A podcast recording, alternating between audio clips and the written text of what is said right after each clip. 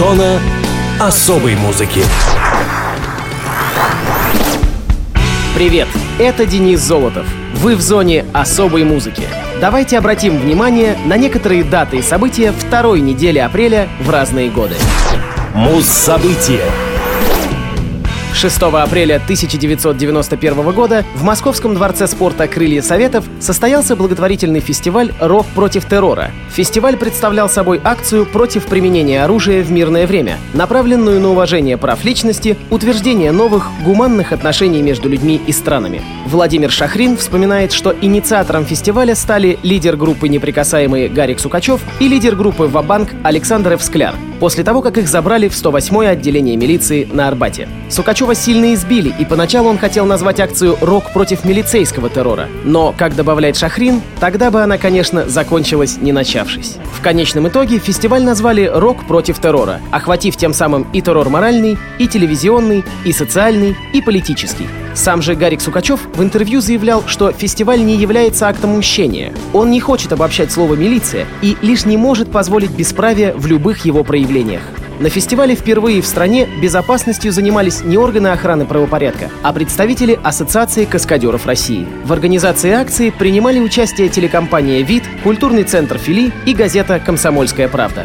Фестиваль продлился восемь часов, за которые на сцену вышло тринадцать коллективов. По словам Сукачева, в акции приняли участие его друзья — группы «Авиа», «Нюанс», «Мцири», «Кроссроудс», «Ва-Банк», незаявленная на афишах «Калинов мост», «Бикс», «Аукцион», «Чайф», «ДДТ», «Наутилус Помпилиус», «Бригада С» и «Алиса». Группы «Мцири» и «Бикс» выступили в роли посланцев от республик в связи с политическими событиями в Тбилиси в тысяча девятьсот восемьдесят девятом году и в Вильнюсе в тысяча девятьсот девяносто первом. Телекомпания «ВИД» также осуществляла видеосъемку мероприятия. В телеверсию вошло полтора часа концерта вместе с интервью со зрителями и музыкантами. Кроме того, в тысяча девятьсот девяносто втором году на образованном на базе культурного центра «ФИЛИ» независимом лейбле «ФИЛИ Рекордс» был издан концертный сборник под названием «Рок против террора», записанный на фестивале. По сути, выпуск сборника и стал поводом для образования фирмы грамзаписи. А мы с вами послушаем песню с этого сборника, записанную шестого апреля тысяча девятьсот девяносто первого года на фестивале «Рок против террора». Итак, «Алиса. Все в наших руках».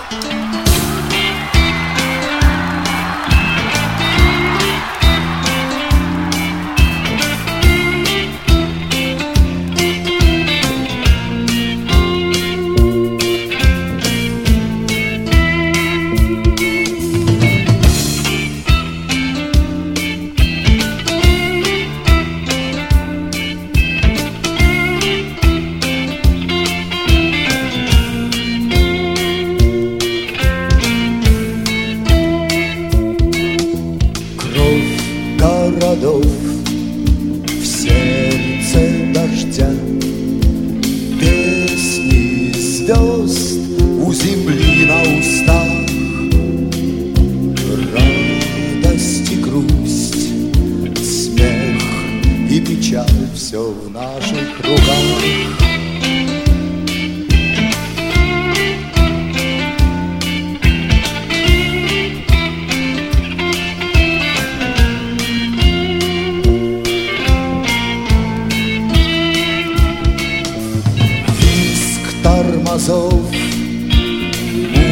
Музыка крыш, выбор смерти на свой риск и страх. Битва за жизнь или жизнь ради бит, все в наших руках.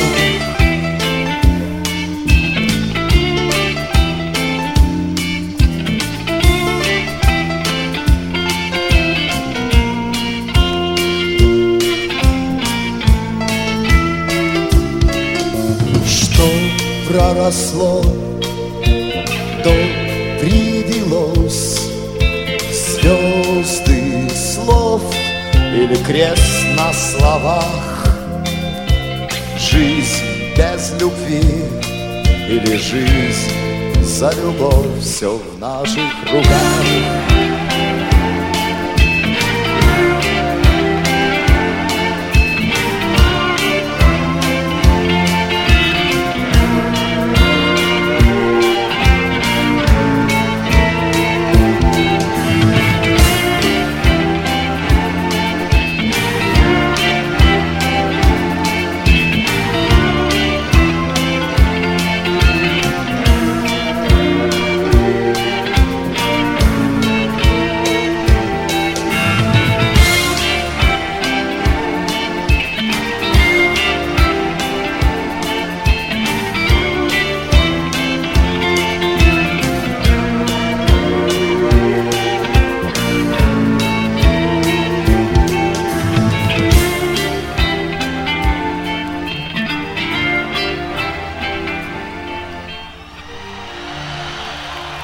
Спасибо.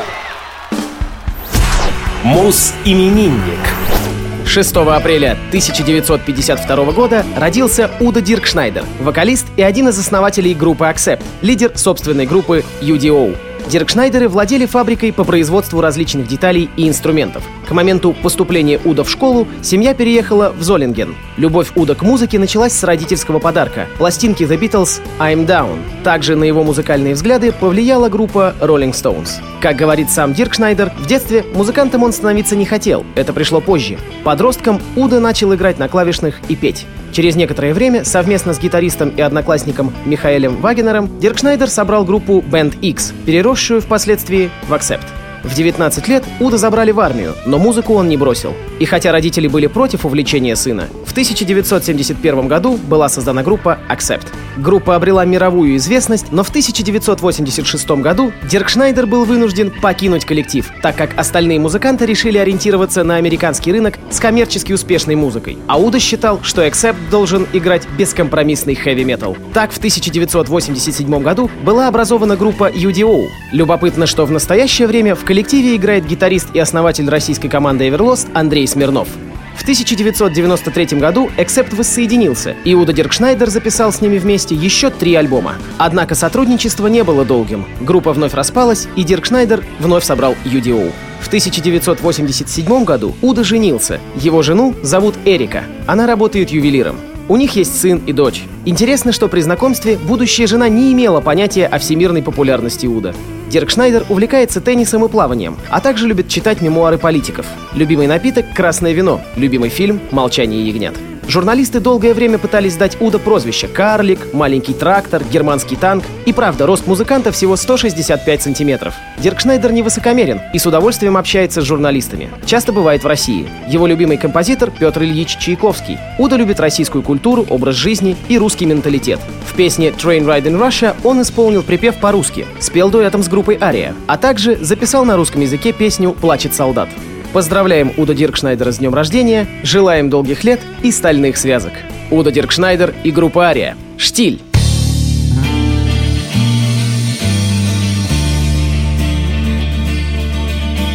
Штиль. Ветер молчит. Упал белой чайкой на дно. Штиль. Наш корабль забыт. Один в мире скованным сном. Между всех времен, без имен и лиц, мы уже не ждем, что проснется бриз. Штиль! Сгорим с ума. Жара подключена смолой. Смерть одного лишних дня. И мы не вернемся домой.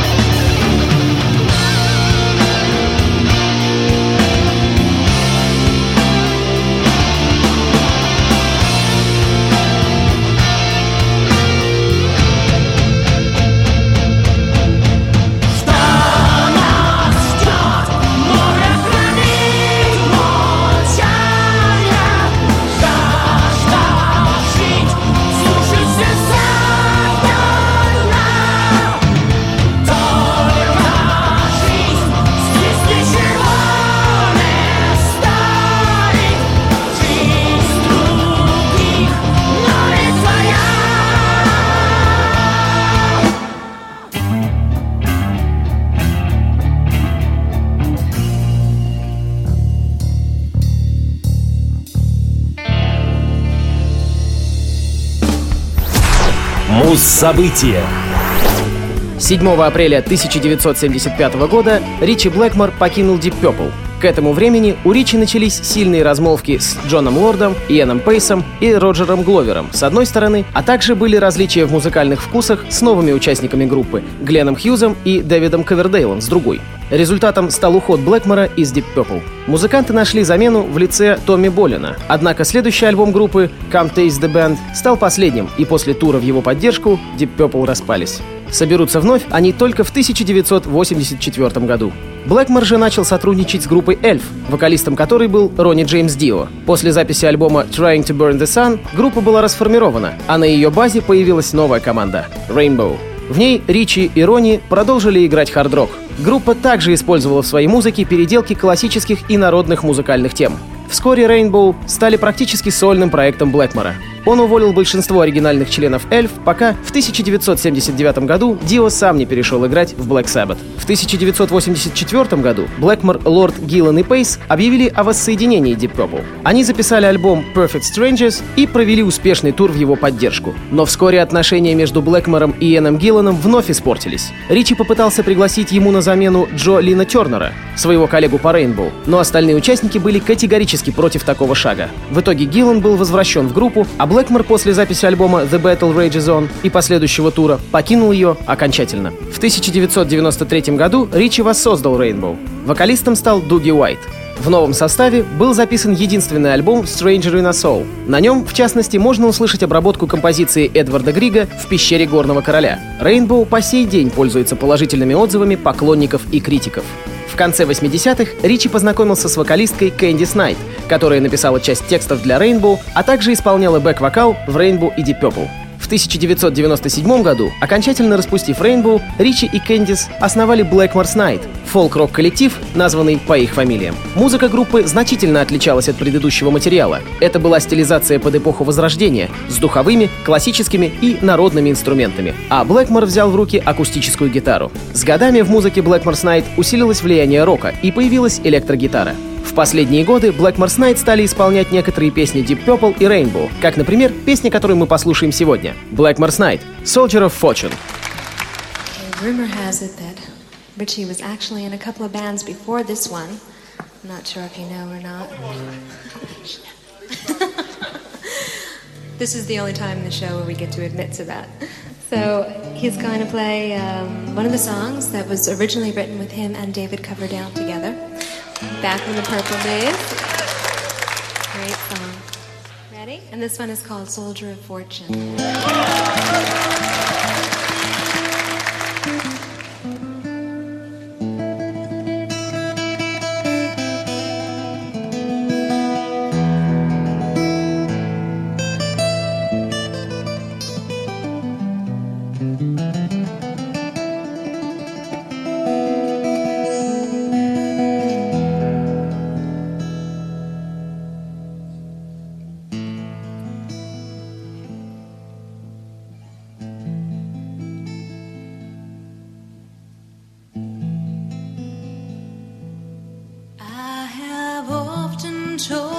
Stories about the way I live the life of a drifter, waiting for the day when I'll take your hand and sing songs, and maybe you would say, come lay with me, love me, and I would surely stay.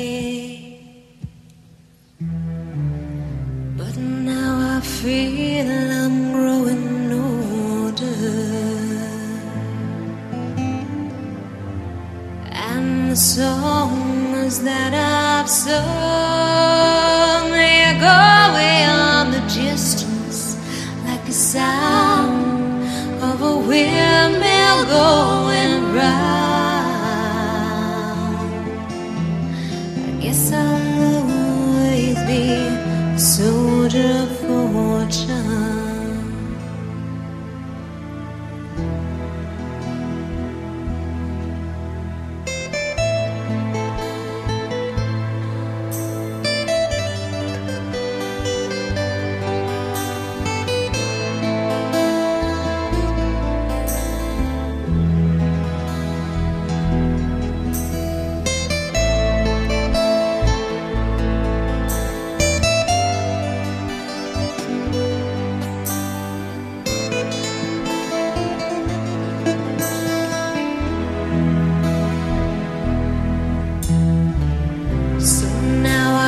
see that I'm growing older, and the songs that I've sung, they're calling on the distance like the sound of a windmill going round. I guess I'll always be a soldier of fortune. The sound of a windmill going round. Yes, I guess we'll always be soldiers of fortune.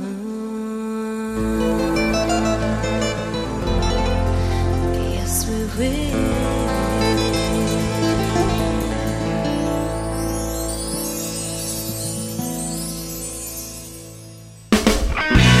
Зона особой музыки.